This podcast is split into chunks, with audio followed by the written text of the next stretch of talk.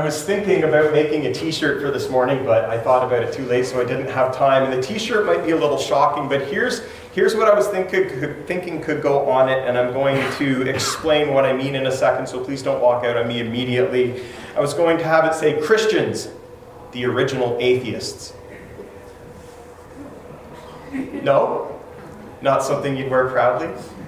Some of you who know your church history will know what I'm talking about. Those of you who don't have to trust that I'm getting somewhere with this. When we think of atheism today, we, we often think about the, uh, the, the, loudest voices in the atheist discussion, and uh, we think of Richard Dawkins, who believes that um, scientific method has pushed away the need to postulate any sort of God, and so it is foolish to believe in one. Or we think of Chris Hitchens, who's passed away now, who believes that religion is the root of every evil in the world and we'd be good, do well to eradicate it. Or we could think like Freud, who believed that religion is just kind of a projection of ourselves. And then we project our own desires and thoughts and call it God and call it a day. There's all these thoughts about atheism. Atheism just simply means not God. There is no God. Christians, we obviously believe there is a God.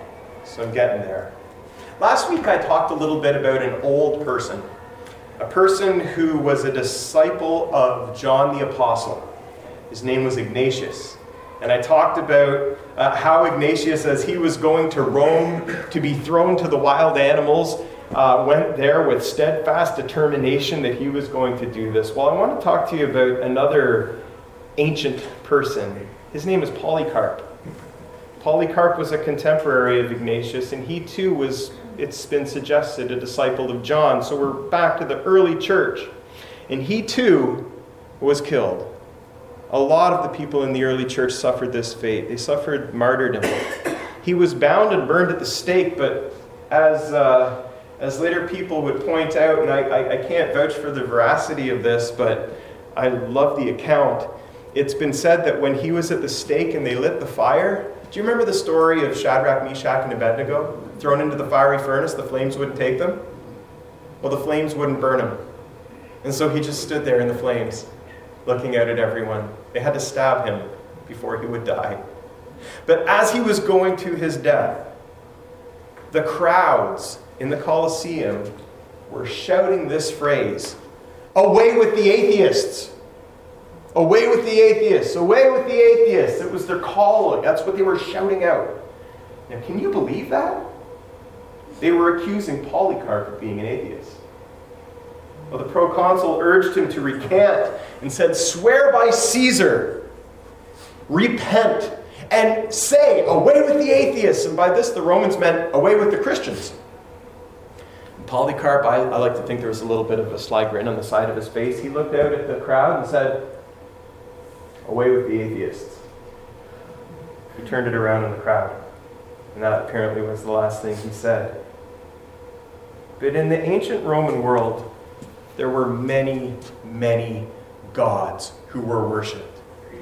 And now we know from our Jewish heritage, spiritual heritage, that, um, and from the, the New Testament as well, from the Christian writings, that there are no other gods. God is one. We'll worship him only. But the Romans believed that there were many gods, and there were many shrines set up to many gods. Cities had their own patron deities, their own gods. Rome itself was based on the goddess Roma, who was worshipped. Every social occasion that you would go to in ancient Rome was the celebration of one god or another. That's just the way that their society was structured the guilds of fishermen, the guilds of bakers, and all the tradespeople throughout the ancient world, they all had their own patron gods that they would sacrifice to and worship in order to, partake in business. And so along come these Christians who weren't well known like the Jewish people as they were starting to differentiate themselves from the Jewish people. These Christians came along and they wouldn't participate in this. They had trouble Chris and I were talking about this last week from Revelation. They had trouble at times um, purchasing food because they refused to bow down to the patron deities of the different guilds. They refused to participate in society that was based around the worship of all these other gods. So when the Romans looked at the Christians, and furthermore, look at the Christians, they, um, they had no shrines in these days, they had no temples, they had no altars, they had no images, they had no sacrificial rites, they had no priesthood. And so when the Romans looked at these crazy people, they thought, yeah, you look like a bunch of atheists to me. You're not serving our gods. Don't you know how this world works? Christians, the original atheists. Okay, maybe the t shirt would be too misleading, so don't do it. But I want to talk that, that, that kind of discussion about what the ancient world thought about all the gods and how the Christians were different. That's going to set the foundation for the virtue that we're looking at today. We're going through a series of the virtues in 2 Peter chapter 1 verses 3 through 11. There's a list in there. The list begins with faith because everything springs out of faith, our allegiance to Jesus. And the list ends with love because everything we do in life points toward love. And Peter, I keep reminding you, there's only one more week in this series, tells us to make every effort. He says it twice. Make all the more effort to develop these things in your life. Virtues don't just happen. We don't just wake up virtuous people one morning. It takes work and it's difficult. The virtue we're looking at this morning is godliness. Last week we looked at endurance, which is, just by way of reminder, I defined it as a stubborn resistance in the face of suffering and evil. Endurance is the ability to stand firm and resist all the chaos around us and follow Jesus. I talked about how it's a pathway to hope because Paul said to the Romans, suffering leads to endurance, endurance leads to character, and character leads to hope. I talked about how it's a quality of love, and some people chatted with me about that afterwards. Our traditional wedding vows aren't the most romantic according to today's standards, right? I'm going to stick with you, whether I'm sick or poor, or no matter what happens, times that are worse. Yeah, okay, let's stick with it. Those are essentially the wedding vows, the ancient vows, because they knew that endurance was required in a marriage relationship. And then I finally I close by saying it's a quality of Christian leaders, and this is especially important as we're electing board members uh, this next week. The ability to stand firm no matter what comes and have endurance is such an important quality. But Peter says that endurance then leads to godliness. And that's what we're looking at this morning. Let's hear the text again. It's from verse 2 Peter 1. I'm just going to read verses 5 to 10. For this very reason, you must make every effort to support your faith with goodness, and goodness with knowledge, and knowledge with self control, and self control with endurance, and endurance with godliness, and godliness with mutual affection. Next week. And mutual affection with love. For if these things are yours and are increasing among you, they keep you from being idle and unfruitful in the knowledge of our Lord Jesus Christ. For anyone who lacks these things is short sighted and blind and is forgetful of the cleansing of past sins. Therefore, brothers and sisters, in case you didn't catch the first time, make all the more effort confirm your call and election. The reason I spent so much time at the beginning of this message talking about the ancient Roman world is because godliness is, is, uh, is more of a Roman thing than a Christian thing. It might be surprising to you, but godliness was a prized virtue in the Roman world. It wasn't so often referred to in Scripture. And when it's referred to in Scripture, it has a, a, subtle nuance that I need to bring out. Godliness in the ancient Roman world meant, like I suggested before, knowing the gods and how they were meant to be served. Because different gods received different sacrifices, they were worshipped in different ways. And again, when I say gods, I'm not talking about anything real, I'm talking about the idols that ancient Rome worshipped. They were all, they all had their rights, the way that you would properly approach their God, and you would seek them for the things you needed in your daily life. If you were going on a trip by sea, you might want to petition Neptune, right? Would make sense. They, Neptune had a temple in the south side of Rome, and for Neptune it was appropriate to sacrifice a bull. So that's what you would do. There's four Ro- This is way more than you need to know. but if you ever decide to become an ancient Roman worshiper, this might come in handy. Please don't. There were only four gods in the Roman pantheon that you could sacrifice bulls to. There was Neptune, Apollo, Mars, and Jupiter, and I'm not going to get into what they all did, but essentially, you had to learn how the gods expected to be worshiped so that you could get what you wanted from that God. If you wanted to be safe on your journey at sea, you would offer the right sacrifice, which was a bull, to the right God in order that that God would hear your petition and grant you what you request. The Roman deities actually function kind of like, um, you know, when you go into the sportsplex, that concession thing between the double doors on the left hand side where you put your money in and then you pick like A4 and a Mars bar falls out? I'm making fun of them because this is worth making fun of. The way that they approached their gods was okay, let me get the right currency. It was transactional. Let me get the right currency. My wallet's in my office. Let me get the right currency, pick the right numbers on the slot machine, and if I get it all right, then that God's going to give me what I want. And when just circumstances worked out for the favorable, they'd think, oh, my sacrifice worked. When it worked out unfavorable, they're like, oh, I must have offered the wrong sacrifice. They would never call into question the actual structure. But this is what godliness meant in that ancient world. Godliness meant knowing the gods and knowing which God to go to and how that God should be worshiped. So it doesn't mean that for Christians.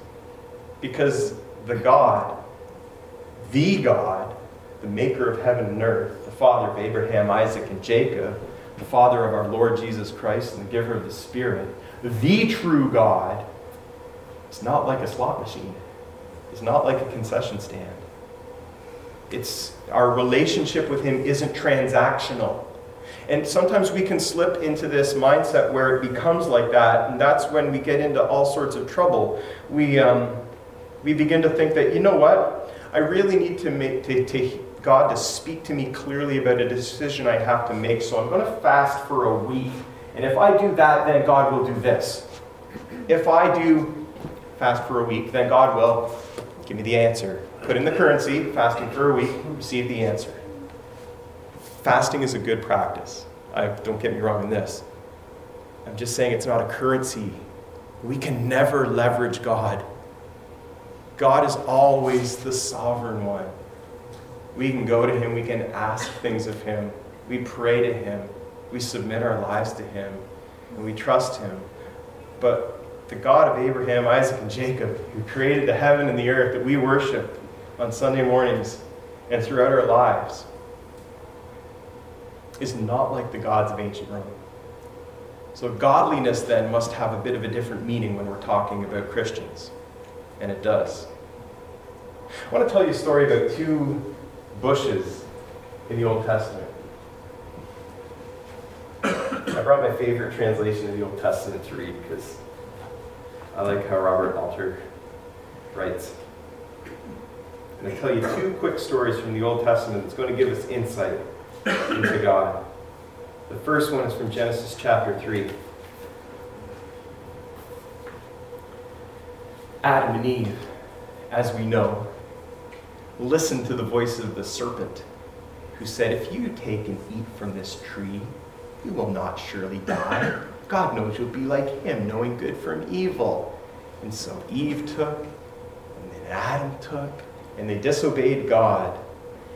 And they heard the sound of the Lord God walking about in the garden in the evening breeze. And the man and his woman hid from the Lord God in the midst of the trees of the garden. And I imagine a little bush with Adam and Eve kind of tucked in behind.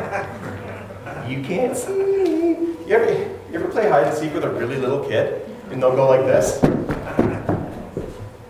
And they think you can't see them? That's what Adam and Eve are like. They hide behind a bush or a tree and think that God can't see them. But God calls out to them, Where are you? He said, I heard your sound in the garden and I was afraid because I was naked and I hid. He said, Who told you you were naked? And the story goes on. I'm just going to pause it there because I'm not preaching on Genesis chapter 3 this morning. It just it shows us God and humanity. There's another story about another bush in Exodus chapter 3, one book later in the Old Testament.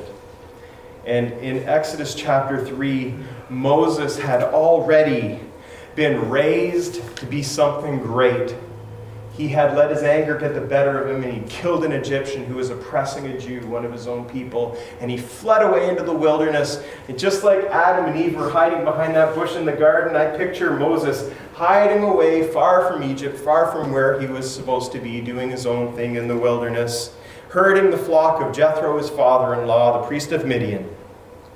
He came to the mountain of God, Horeb, and the Lord's messenger appeared to him in a flame of fire from the midst of the bush. And he saw, and look, the bush was burning with fire, and the bush was not consumed. And Moses thought, Let me pray. it's a good thing to think. Let me pray, turn aside, see that I may see this great sight, why this bush doesn't burn up. And the Lord saw that he had turned aside to see, and God called to him from the midst of the bush and said, Moses, Moses. And he said, Here I am. And God said, Come no closer. Take off your sandals from your feet, for the place where you are standing is holy ground. He said, I am the God of your father, the God of Abraham, the God of Isaac, the God of Jacob. And Moses hid his face like a little kid playing hide and seek because he was afraid to look at God. I think these two stories really illustrate what it means, what the root of Christian and Jewish godliness is. Originally, the word group kind of means to take a step back, to leave a respectful distance. But in both stories, you have a God who was not manipulated or controlled. Right? When Adam and Eve were hiding, God wasn't fooled. When Moses was away out in the desert looking after his father in law's cattle, God wasn't surprised. He was there already. Didn't give him a chance to hide behind the bush. He lit it on fire instead, which I think is a great thing. In both stories, God was someone who is to be feared. Not in the sense of ah, terrified, although there, I, I would believe I'm sorry, lady, I make you jump? Not in the sense of being terrified, although there, mm, I, I think in a relationship with the, the true God, there might be a little bit of terror lurking on the edges of it when we realize how awesome He is. But in the sense of awe, respect, piety, honor, and that's what this word godliness for Christians means. It, it means that we don't, like the ancient Romans, serve these gods that if we put in the right coin and press the right buttons, we get what we want. But we serve a God who is in charge. Um, when Jesus was called the Messiah, it was understood that he was a king. The word Messiah would be understood as the Jewish king. When we hear about Jesus the Messiah, it's talking about King Jesus. Jesus is exalted to the highest place, he is the Lord of the world. And in response to that, our attitude should be godliness. An awesome, deep respect and fear in the deepest sense of the term. That word godliness isn't used, like I said, a lot in the Bible, but it is used in one particular book when Paul wrote to Timothy.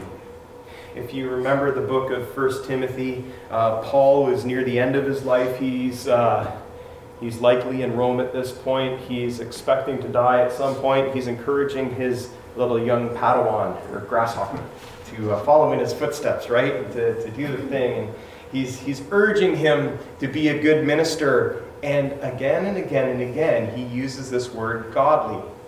We should be godly. And I wanted to point out just a few of them to help us understand what this means and how we might work on this quality in our own lives. The first thing that we learn from the book of 1 Timothy about godliness is that godliness is centered on the life of Jesus. Godliness is centered on the life of Jesus, who is the exact representation of God. He is the icon, the image of God. In 1 Timothy 3:16, Paul writes, "Without a doubt, the mystery of our religion is great." And that word religion in the original Greek language is the word godliness. I don't know why they translated it religion here, but this is what he's talking about. Without any doubt, the mystery of our godliness is great. Jesus was revealed in the flesh. This is an ancient hymn. We, we sing all these songs today. This was a hymn that was from the earliest days of the church. He was revealed in the flesh. We're talking about Jesus here. He was revealed in the flesh. He was vindicated by the Spirit when God raised him from the dead. He was seen by angels. He was proclaimed among the Gentiles around the world. He was believed in throughout the world, and he was taken up into glory. Godliness is centered around Jesus Christ and his story. And I will just give you a little preview. Um, as we, we're about to approach the season of Lent, which leads us to Easter. And where we're going to go in terms of messages on the Sunday mornings is we're going to look at the gospel what is the gospel and how do we respond to it? Um, I'm going to frame it along the lines of not being not ashamed of the gospel, as Paul said in Romans. But this is the gospel. The gospel is a story about Jesus who was revealed, vindicated, observed, proclaimed, believed, and taken up into glory. And when we take time to reflect on what Jesus actually did, I know we've been singing the last song, What a Beautiful Name, quite a bit lately, but the more times I sing that song, the more I reflect on the depth of it. It tells the gospel story of Jesus who was exalted, who came down, who died for us, and was exalted again. That is the gospel. And when we truly catch a glimpse of that, the natural response is just to stand in awe and to be amazed to be godly, to be reverent. Godliness, we're told, thrives on good teaching. Godliness thrives on good teaching. When he talks to Timothy a little later in chapter 4, he tells Timothy to be nourished on the words of the faith. And the sound teaching that you have followed have nothing to do with profane myths or old wives' tales have nothing to do with profane myths or old wives' tales. Just, just before I go on, just leave that there. Profane myths. Like if you offer the right bull to the right God, you might be protected at sea. Right? Have nothing to do with this Roman sort of worship. Have nothing to do with these profane myths or these old wives' tales. Instead, train yourself in godliness. For while physical training is of some value, Godliness is valuable in every way, holding promise for both the present life and the life to come. Train yourself. So Peter says, make every effort to develop godliness. Paul says, train yourself in godliness, in this reverent fear of God. We need to be discerning about the teaching that we take in. One of the blessings and one of the curses of our world today is there are multitudes of teaching out there. If you turn on Life 100.3, you'll get a whole smorgasbord. Board? Smorg- I never know how to say that word. D? Thank you. Smorgasbord of, of teachers who will be teaching you. If you uh, search up religion in podcasts, you will get, oh man, search up I'm using my son's language now. That's, that's, that's how he says it. If you search for uh, teachers on the internet, you can get podcasts from everywhere. In the Bible app, right? We get devotions from so many different sources. We need to be discerning about the, the sources that we take as teaching. Because false teaching can steer us away from godliness. I've suggested before that the transactional sort of teaching that if we give God something, we get something is so prevalent in our world today. It's really obvious in a, in a painful way in, in the uh, prosperity gospel, where, you know, if you will just send me a gift of $100, God will bless you a thousandfold in return. Um, I mean, if you want to send me a hundred, no, I'm joking. or if you do this or if you do that, God will do something else. This is rooted in consumerism, right? Because if I go to get a coffee at Oliver's, I will give them, well, I have a lot of Oliver's bucks in my car, so I will give them a few Oliver's bucks and they give me a hot, delicious cup of coffee in return. That's a transaction. And that sort of mindset slips into our way of thinking, well, God, I was there every Sunday for the whole spring and I worship you. I sang all those songs for you, so now could you just do this? I give, you give. Transaction. But it's not like that. Sound teaching increases our godliness. When we realize that God is the creator of heaven and earth and He doesn't need anything, He doesn't need our offerings. What does He say in the Psalms? I own the cattle on a thousand hills. If I was hungry, do you not think I would tell you? He's good. He loves us and desires our worship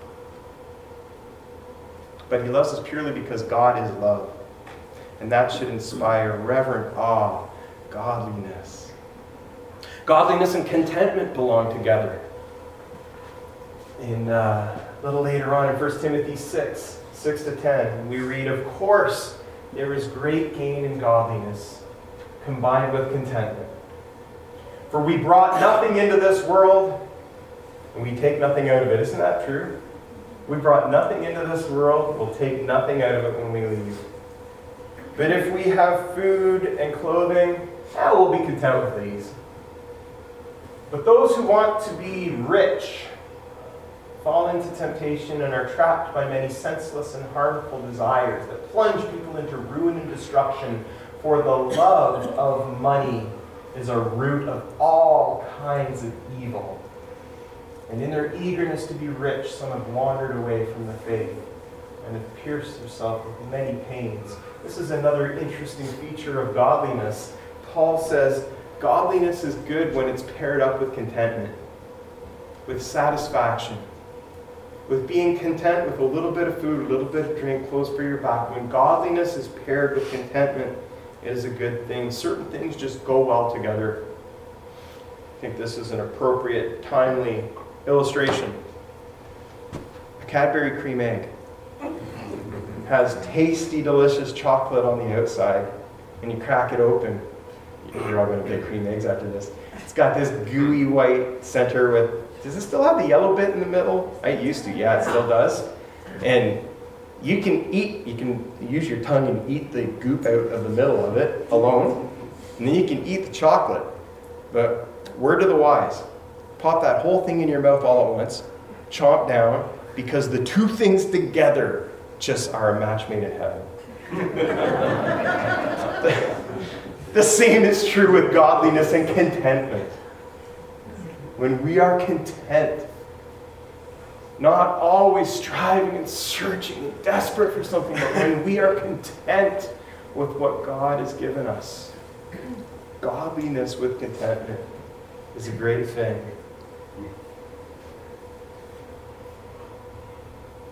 We're called to make every effort to develop this in our lives. I want to tell you one more story. You have time for one more Bible story? Yeah. I guess no one wants to say no because you'd be embarrassed. So I want to share one more story with you. Listen to this. This is from John. Uh, this is from Mark. This is a story of Jesus, but it's in all the Gospels.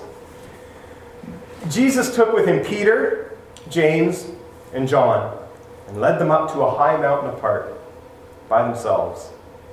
And he was transfigured before them, and his clothes became dazzling white, such as no one on earth could bleach them.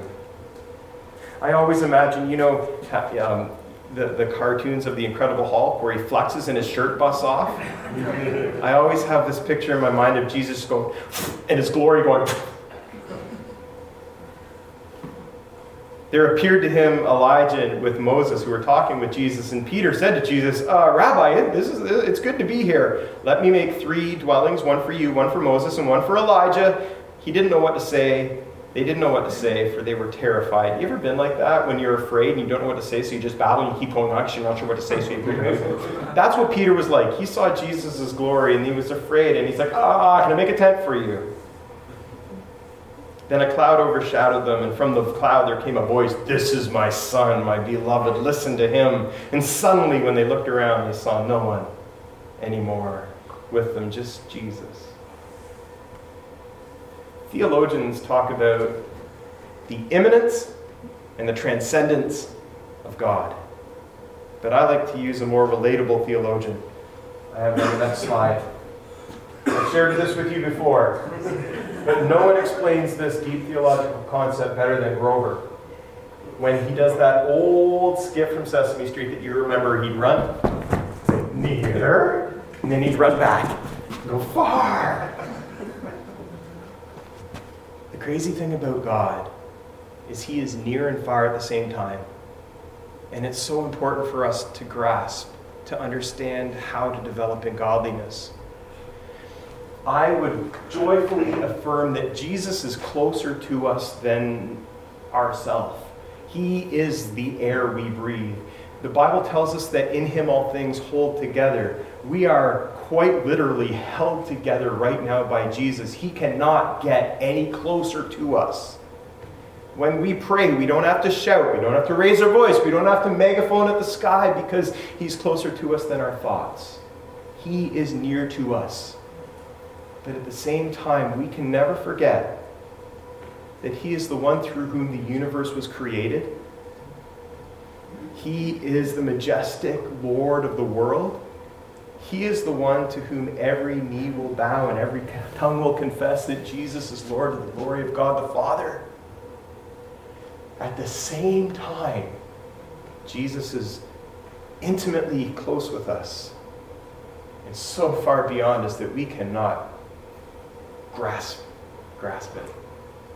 And I think if we have a, te- it, it's in times of our lives we go back and forth. Sometimes we emphasize his closeness, oftentimes in worship services. Sometimes we emphasize his his farness, um, his, his, transcendence. We emphasize these different elements of God at different times in our life. But I, I think the Pentecostal temptation is to really emphasize Jesus being really close and kind of lose sight of how majestic and awesome God truly is. We, we, we emphasize this close relationship, which we do have, and we can lose sight of the fact of how amazing God is. So I want to invite you, if you want to make every effort to develop godliness in your life, to develop this reverent sense of holy awe before the creator of the universe, this is a radical, radical thing to try, but just ask God to reveal himself to you. Ask Him in your time of prayer. Say, Lord, would you show me your glory? We sing songs about it. Would you show me your glory? And see how God reveals himself to you. Now, I have to warn you, it might not be comfortable. When God showed himself to Isaiah, Isaiah said, Woe is me! I'm coming undone. I'm so impure. When he showed himself to Ezekiel, Ezekiel collapsed like he was dead and couldn't get up until God sent his spirit to put him back on his feet. When God showed himself to Jeremiah, he said, uh, I feel like there's fire enclosed in my body and I, I have to let it out. When he showed himself to John, the revelator who wrote Revelation, he collapsed like he was dead. I invite you, if you feel that godliness, this divine sense of reverence, not transactional, but a divine holy awe of God, if you want to develop that in your life, just ask God to show you His glory and see what happens. The good news is, He always picks us up. So, in conclusion, I want to encourage you to be a good old school atheist. Don't fall for the gods of the world around us. Don't fall for this transactional sort of religion where we, if we give something to God, He'll give us something back, make these quid pro quos. Ah, I watch the news. Um, right? D- Don't make these with God, but instead honor the creator of heaven and earth, who is so far above us that we can't possibly imagine it, yet has stooped so low that he lives with us. Catch a vision of God and let our lives of obedience flow out of that. Amen? Invite the band to come back up. We're going to close with the song we started with, to stick it in your head as we leave. For God so loved the world that he gave. It really speaks to this transcendence and this immanence. God so loved the world, he gave. He was far, he became near. But as they're preparing, let's pray. Our Father in heaven, thank you for your great, great love for us. Thank you that you so loved the world that you gave your only Son, that whoever believes in him should not perish but have eternal life. Lord, thank you for your promise. Thank you. Holy Spirit, you know what we need because you are closer to us than our own thoughts. So I pray that you would work in all of our minds and hearts and inspire us with the words that you shared through Peter all those years ago. May we make every effort, Lord, to develop godliness in our lives, rooted in faith that leads to love. We pray this in Jesus' name. Amen.